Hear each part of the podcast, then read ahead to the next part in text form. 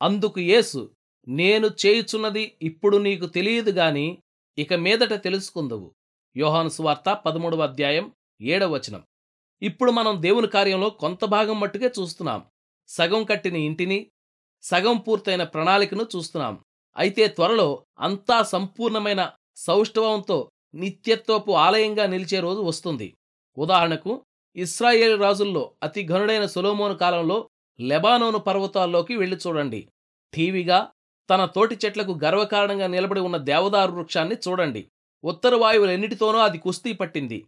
వసంత గాలులు దానిపై చిరునవ్వులు చిందాయి. వెన్నెల రాత్రులు దాని ఆకుల్ని మంచుతో తడిపాయి. దాని కొమ్మల్లో ఎన్నెన్నో పక్షులు గూళ్ళు కట్టుకున్నాయి. అలసిన బాటసారులు గొర్రెల కాపరులెందరో మధ్యాహ్న వేళల్లో దాని నీడలో సేద తీర్చుకున్నారు. ఉన్నట్టుండి ఒక రోజున దాన్ని నరికి వెయ్యాలని నిర్ణయం జరిగింది. తాతల కాలం నుండి ఆ అడవిలో జీవిస్తున్న ఆ వృక్షం ఒక్క రోజులో గొడ్డలి పాలవనుంది. మొదటి గొడ్డలి దెబ్బపడింది గరుకుగా ఉన్న దాని కాండంపై లోతుగా గాయమైంది. కొమ్మలొక్కొక్కటే నేలరాలాయి చివరికి చెట్టు మొత్తంగా పెద్ద శబ్దంతో మొదలకంటూ కూలిపోయింది.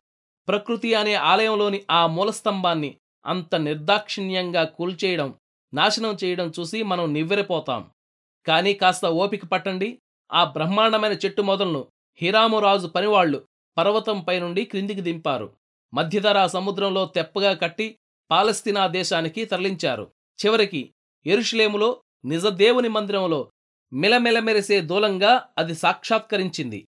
అది చేరిన గమ్యాన్ని చూస్తే ప్రభు అయిన యహోవా దేవుని సన్నిధిని నెలకొని ఉన్న అతి పరిశుద్ధ స్థలంలో ఆ దూలం చేరిన వైనం చూస్తే లెబానోనుకే గర్వకారణమైన ఆ వృక్షాన్ని ఎందుకు నరికేశారు అని మీరు అనగలరా?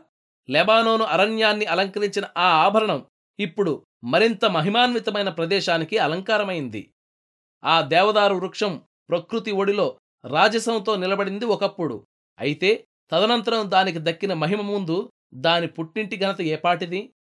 అప్పటి ఆ దేవదారు వృక్షాల్లాంటివే కదా మన హృదయాలు?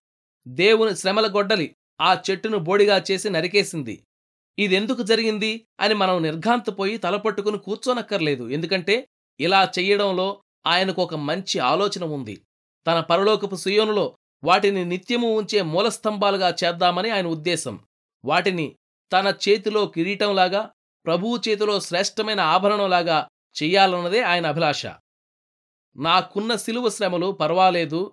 ఎందుకొచ్చాయో తెలియకపోయినా చీకటిలో దేవా నీ చెయ్యి తోడుగా ఉంటే చాలు. నీ వెంట నడవగలిగితే అదే చాలు.